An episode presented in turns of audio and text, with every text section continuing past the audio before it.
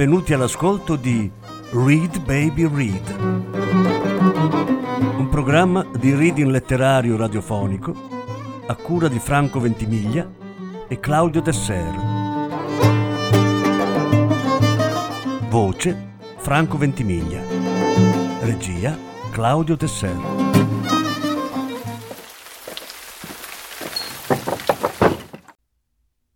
Oscar Wilde Due racconti.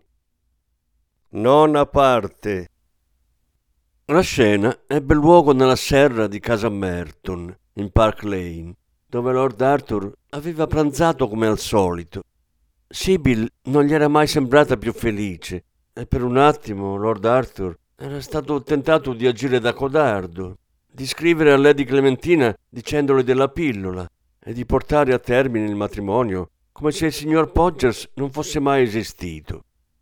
Ma la sua natura migliore ebbe il sopravvento e non vacillò nemmeno quando Sibyl gli si buttò tra le braccia piangendo.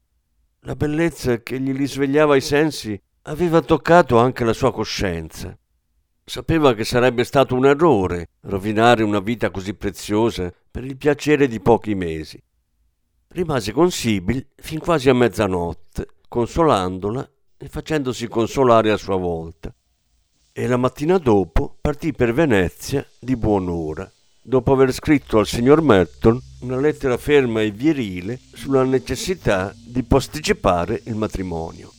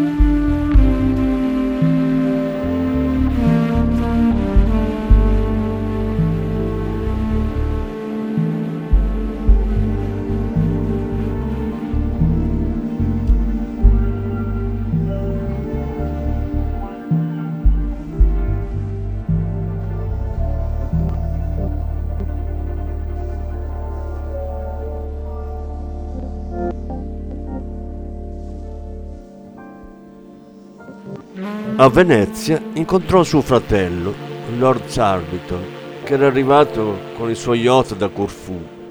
I due giovani trascorsero insieme due settimane deliziose. Di mattina cavalcavano lungo il Lido o navigavano per i verdi canali con la loro lunga gondola nera.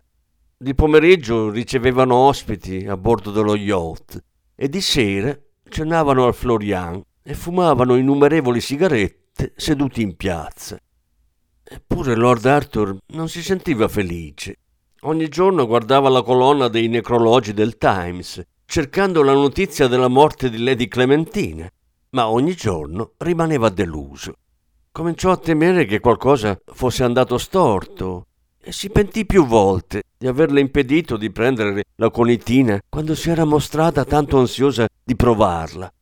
Le lettere di Sibyl, poi, per quanto affettuose, tenere e fiduciose, avevano spesso un tono così malinconico da indurlo a pensare a volte di averla perduta per sempre. Dopo due settimane, Lord Surbiton si stancò di Venezia e decise di navigare lungo la costa fino a Ravenna avendo sentito che la pineta era un posto magnifico per la caccia al gallo selvatico. Sulle prime Lord Arthur si rifiutò categoricamente di andare con lui, ma Sarbiton, al quale era profondamente legato, alla fine lo convinse che se fosse rimasto al Danieli da solo sarebbe morto di noia. Così, la mattina del 15, si imbarcarono, con un forte vento di nord-est e un mare piuttosto mosso. La caccia fu eccellente e la vita all'aria aperta riportò un po' di colore sulle guance di Lord Arthur. Ma verso il 22 cominciò a preoccuparsi di Lady Clementina e nonostante le proteste di Sarbiton tornò a Venezia in treno. Come scese dalla gondola e salì i gradini dell'hotel, il proprietario gli andò incontro con un fascio di telegrammi. Lord Arthur quasi gli strappò di mano e li aprì all'istante. Il suo piano era riuscito. Lady Clementina era morta improvvisamente la sera del 17. Il suo primo pensiero andò a Sibyl, a cui mandò un telegramma annunciandole il suo immediato rientro a Londra. Poi ordinò al cameriere di preparare i bagagli da inviare con il Corriere della Sera, pagò ai gondolieri cinque volte la somma pattuita e corse di sopra nella sua stanza con il passo leggero e il cuore gioioso. Là trovò tre lettere ad attenderlo. Una era della stessa Sibile, piena di affettuose condoglianze. Le altre erano di sua madre e dell'avvocato di Lady Clementina. A quanto pare quella sera l'anziana donna aveva cenato con la duchessa, deliziando tutti con il suo esprit e le sue battute ma era tornata a casa piuttosto presto lamentando un bruciore di stomaco. La mattina dopo era stata trovata morta nel suo letto senza traccia di sofferenza. Avevano mandato subito a chiamare Sir Matthew Reed, ma ovviamente era stato inutile. L'anziana donna sarebbe stata sepolta il giorno 22 a Bosham Charcote.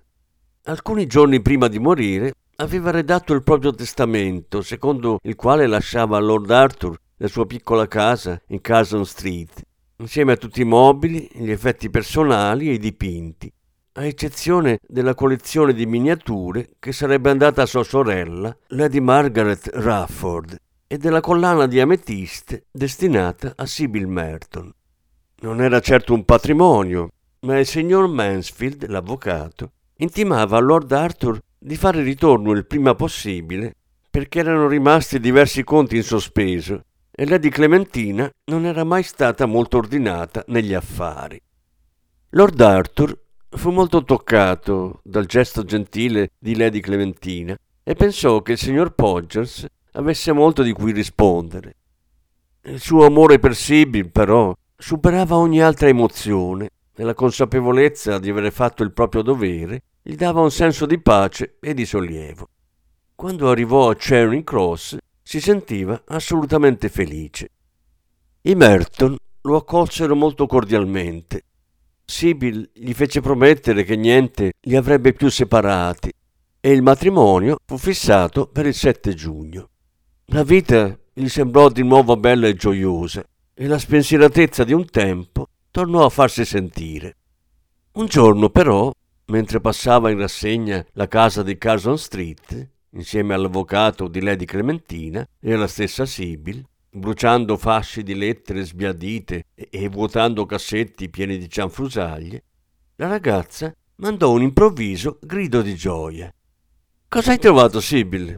chiese Lord Arthur con un sorriso, alzando gli occhi dal proprio lavoro. Questa deliziosa bonbonnière d'argento, Arthur. Non ha l'aria un po' pittoresca e olandese? Ti prego, regalamela. Le ametiste mi doneranno solo quando avrò superato gli ottant'anni. Era la scatoletta che aveva contenuto la conitina. Lord Arthur sussultò e le sue guance arrossirono lievemente. Aveva rimosso quasi del tutto l'intera faccenda e gli sembrò una coincidenza curiosa che fosse proprio Sibyl per la quale aveva vissuto quella terribile angoscia a ricordargliela. Prendila pure, Sibyl. L'ho regalata io stesso alla povera Lady Clem. Oh, grazie, Arthur. E posso prendere anche il bonbon? Non pensavo che a Lady Clementina piacessero i dolci. Credevo che fosse un tipo troppo intellettuale. Lord Arthur diventò pallido come un lenzuolo e un pensiero orribile gli attraversò la mente. Il bonbon, Sibyl? Cosa vorresti dire? disse lentamente con la voce roca. Solo che ce n'è uno qui dentro. Sembra vecchio e polveroso e non ho nessuna intenzione di mangiarlo. Che ti prende, Arthur? Come sei pallido? Lord Arthur si precipitò da lei e afferrò la scatoletta. All'interno c'era la capsula ambrata con la sua bolla di veleno. Quindi Lady Clementina era morta di morte naturale. Lo shock per la scoperta era quasi insostenibile. Buttò la capsula nel fuoco e si lasciò cadere sul divano con un grido di disperazione.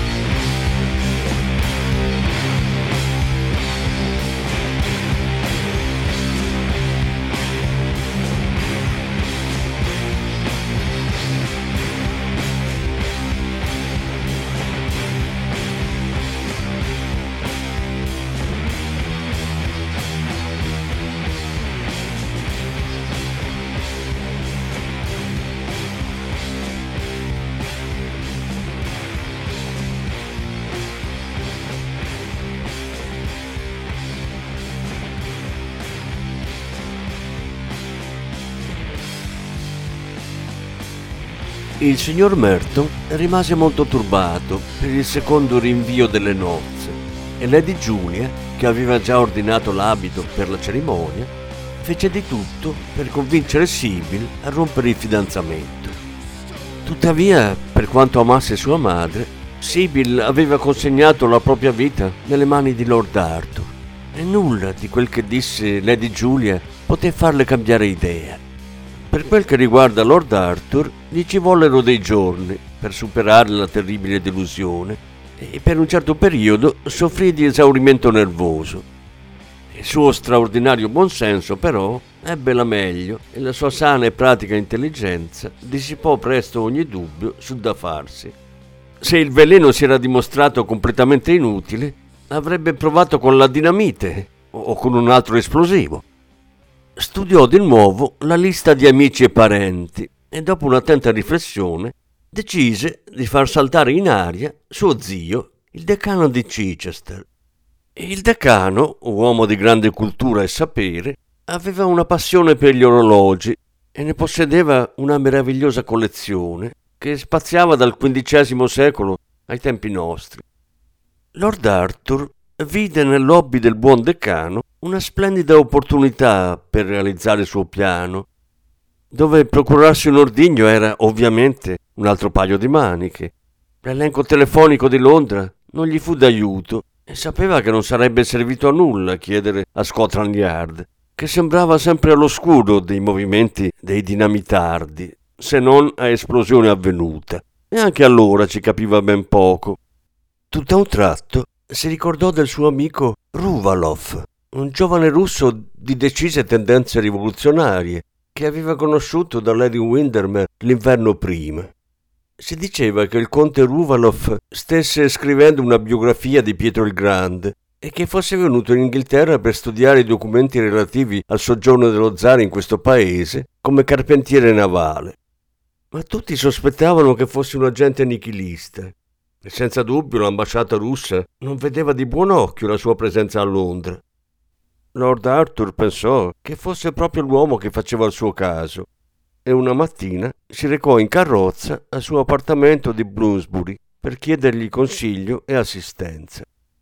E così vuoi darti seriamente alla politica? disse il conte Ruvalov dopo che Lord Arthur gli ebbe spiegato lo scopo della sua visita. Ma Lord Arthur, che detestava le millanterie, dovette ammettere che non aveva nessun interesse per le questioni sociali e che voleva l'ordigno per una faccenda puramente familiare, che riguardava lui e nessun altro. Il conte Ruvalov lo guardò sorpreso per alcuni istanti e poi, vedendo che faceva sul serio, scrisse un indirizzo su un foglietto, lo ciclò con le sue iniziali e glielo porse sopra il tavolo. Scotland Yard pagherebbe oro per sapere questo indirizzo, mio caro. Non lo avrà, esclamò Lord Arthur ridendo e dopo aver stretto calorosamente la mano al giovane russo, corse di sotto, lesse il foglietto e disse al cocchiere di portarlo in Soho Square.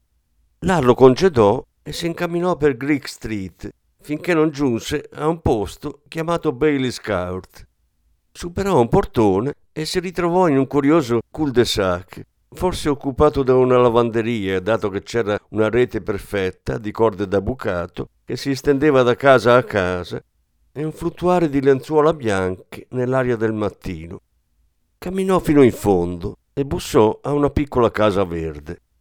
Dopo una discreta attesa, durante la quale ogni finestra del cortile si popolò di volti sfocati e curiosi, la porta fu aperta da uno straniero dall'aria piuttosto rude, che gli chiese cosa cercava in un pessimo inglese. Lord Arthur gli allungò il foglio che gli aveva dato il conte Ruvalov Vedendolo, l'uomo si inchinò e lo invitò in uno squallido salotto al pian terreno. Pochi attimi dopo, Herr Winkelkopf, come si faceva chiamare in Inghilterra, piombò dentro con un tovagliolo chiazzato di vino attorno al collo e una forchetta nella mano sinistra. Il conte Ruvalov mi ha dato una lettera di presentazione, disse Lord Arthur con un inchino, e vorrei fare due chiacchiere con lei per questioni d'affari. Mi chiamo Smith, Robert Smith, e avrei bisogno che mi procurasse un orologio esplosivo. Lieto di conoscerla, Lord Arthur, rispose ridendo il gioviale e piccolo tedesco. Non si spaventi, è mio dovere conoscere tutti. E ricordo di averla vista una sera da Lady Windermere. Spero che Sua Signoria stia bene.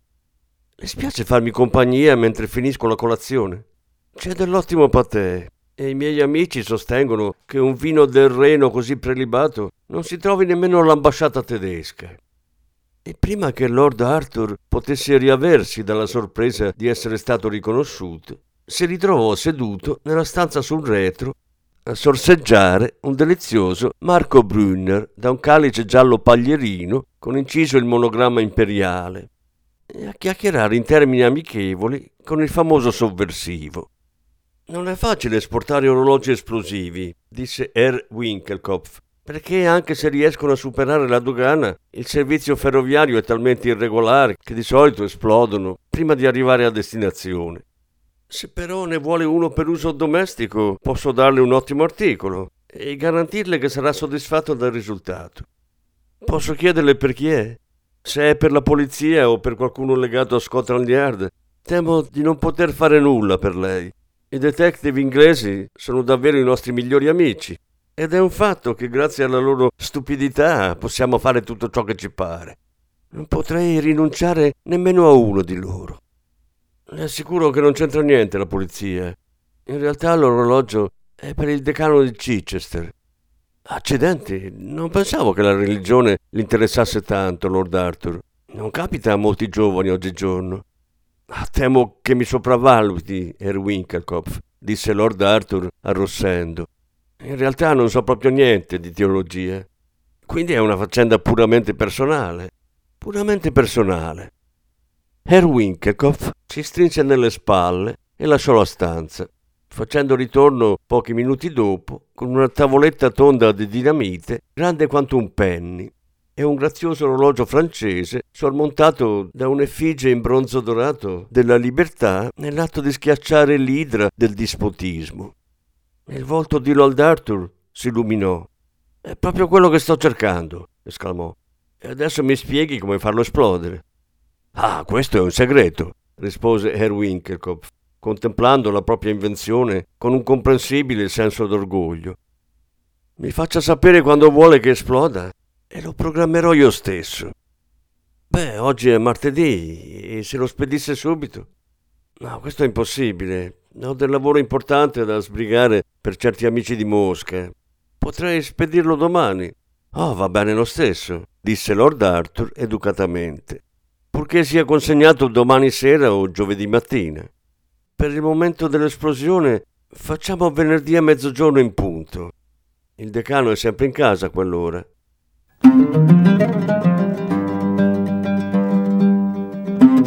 Avete ascoltato Read Baby Read un programma di reading letterario radiofonico a cura di Franco Ventimiglia e Claudio Tesser. Grazie per l'ascolto, alla prossima settimana. La successiva parte sarà trasmessa la prossima settimana.